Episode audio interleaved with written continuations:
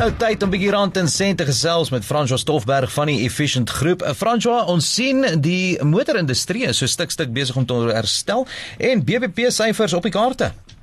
Ja, nee, kyk, dit is dit dit dit, dit, dit voel asof en dit lyk asof uh, nie net nie net daar by die die wat karre verkoop nie, maar eintlik landwyd dinge besig is om beter te begin draai.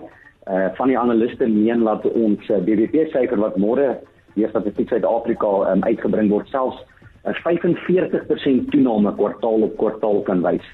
Ja, dit is natuurlik 'n groot syfer en uh, na die in inkrimping wat ons sien het in die tweede kwartaal van 51% toe ons onder hard lockdown is, dit wys op die resilience van ons ekonomie om onsself weer terug te kry en aan die gang te kry. Uh, dit is natuurlik 'n basiese effek as ons praat in die ekonomie. So dit is maar van 'n lae punt af is dit makliker om te groei en dit is wat ons nou sien van hierdie toename, maar die eintlike syfer wat my net so positief maak is dat meeste analiste op die gemiddelde die konsensus syfer wat oorspronklik verwag het dat ons so rondom 15% gaan inkrimp hierdie jaar nou net af is na 8%. 'n 8% inkrimping is baie makliker om van af terug te kom as 'n 15% inkrimping paar ander syfers wat jy noem soos karverkope wat terug is uh 73% so jy het reg genoem met kleinhandelsyfers selfde storie daarso myning vervaardiging syfers 90% terug.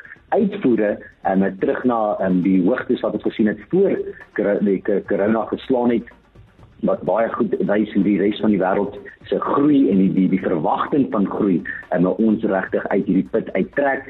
En dan die vervaardigde ander vervaardigingssyfers wat gewys het um, hulle noem dit die purchases managers index. Dit wys of daar 'n uh, uitbreiding of 'n uh, inkrimping is in die siklus um, in die vervaardiging industrie die is terug en het 'n hoogte bereik um, net so 'n paar maande terug um, wat weer eens 'n goeie 'n goeie goed toon in die industrie. En as jy nie weer gehoor het nie maar klink my ons gaan dalk in middel volgende jaar ons eerste vaksines kry in Suid-Afrika maar dit natuurlik af die regering die betalings kan maak.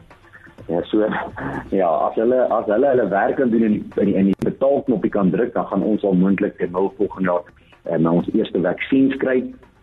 Die eerste betaling so 327 miljoen rand en dit gaan so 10% van die bevolking kan cover. Hulle verwag om so 2 miljard te spandeer om daardie vaksines in Suid-Afrika te kry en dan daai herde immunity van 70% te markte, die rand nog steeds sterk, R15.23 vir 'n dollar, R20.43 vir 'n pond, R18.47 vir euro.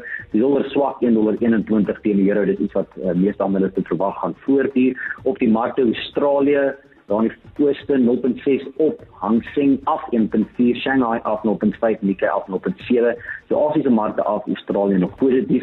Edelmetale 1842 dollar vir fyn ons goud, silwer 24 dollar, platinum 1056, palladium 2368 en Brent 3 olie 49 dollar. Dit is al van my kant af.